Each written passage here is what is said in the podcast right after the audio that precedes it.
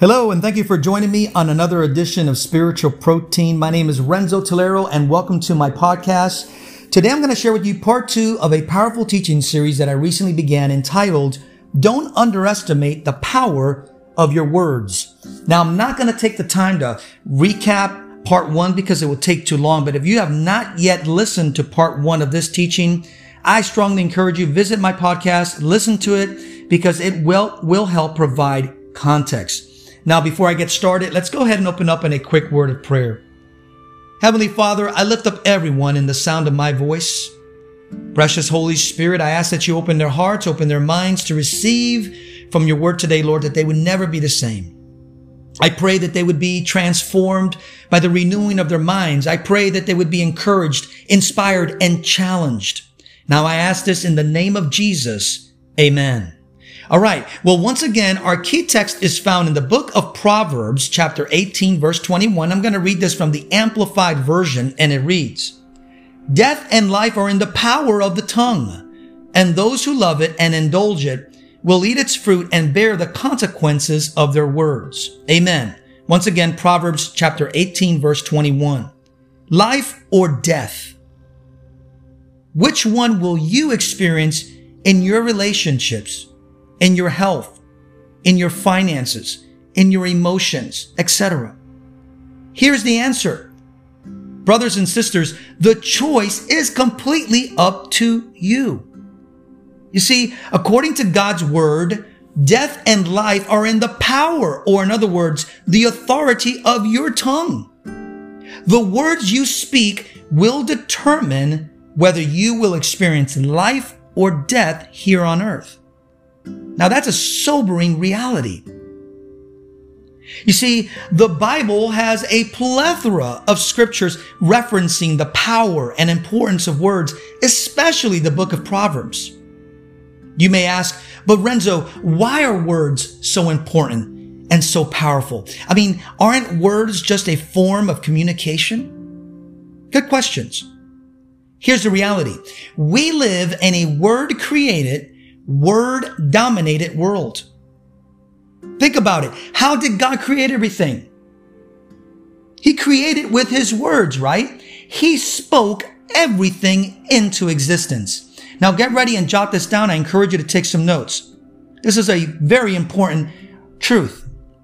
You were created in God's image and likeness. God is the creator and he made you in his image and in his likeness. Amen. God is triune and he created you as a triune being. What I mean by triune, that simply means that you are created um, by having three distinct parts. God is triune, God the Father, God the Son, God the Holy Spirit, but he's perfectly one.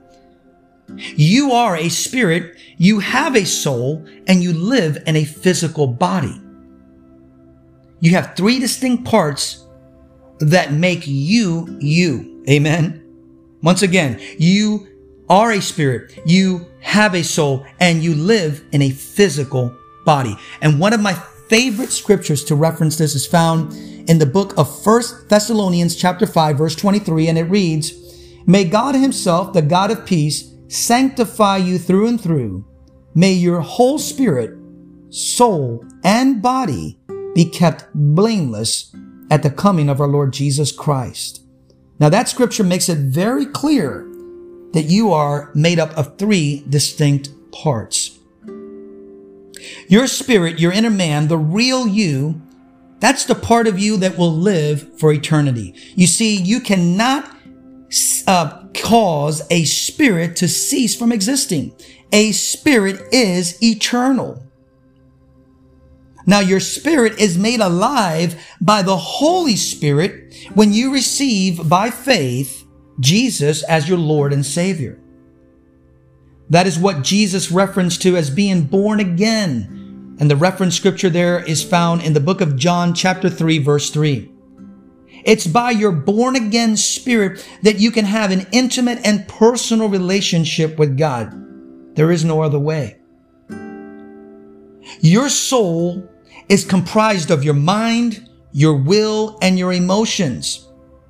Now, your soul is also the part of you that will live for eternity. In essence, even though the spirit and soul are distinct parts, they're uh, somewhat interconnected. Now, your physical body is what makes it possible for you to live here on earth. Let me give you this example. If you're an astronaut, the only way that you can survive in outer space is with a spacesuit. Well, as a human being, the only way that you can exist on this earth is with an earth suit. You see, the Bible refers to the body as an earthly tent. It's temporal. It's not eternal. It's the part of you that will eventually die and decay. Amen. Now, let me make something crystal clear. We are not and will never be God. No way. God is in a class all by himself. Amen. There is no one like him. No one. He is more than you and I can ever comprehend. Unlike him, we have many limitations, weaknesses, and flaws. He, on the other hand, is absolutely perfect, awesome, and mighty. He is our source, and without him, we wouldn't exist. Period. We depend on Him for every breath that we take. He is the vine and we are the branches. The reference scripture there is found in the book of John chapter 15. What a powerful chapter that is. John 15. I encourage you, read it, study it, meditate on it. It's life changing. He is the great I am. He is the ancient of days. He is the holy one of Israel. He is beyond explanation. Amen. However, since you are made in his image and likeness, you too have created ability through your words.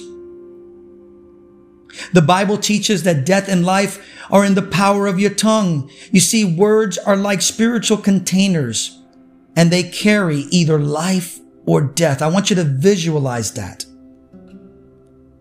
When you speak, the words that come out of your mouth, they are spiritual containers and those containers will carry either life or death. Here's the reality. You determine which one they carry. Amen. That's right. You. Y-O-U. Once again, remember, you are created in God's image and likeness. Well, until next time, I want to remind you, you are loved. You are valued. You are extremely special. You are God's masterpiece. God bless.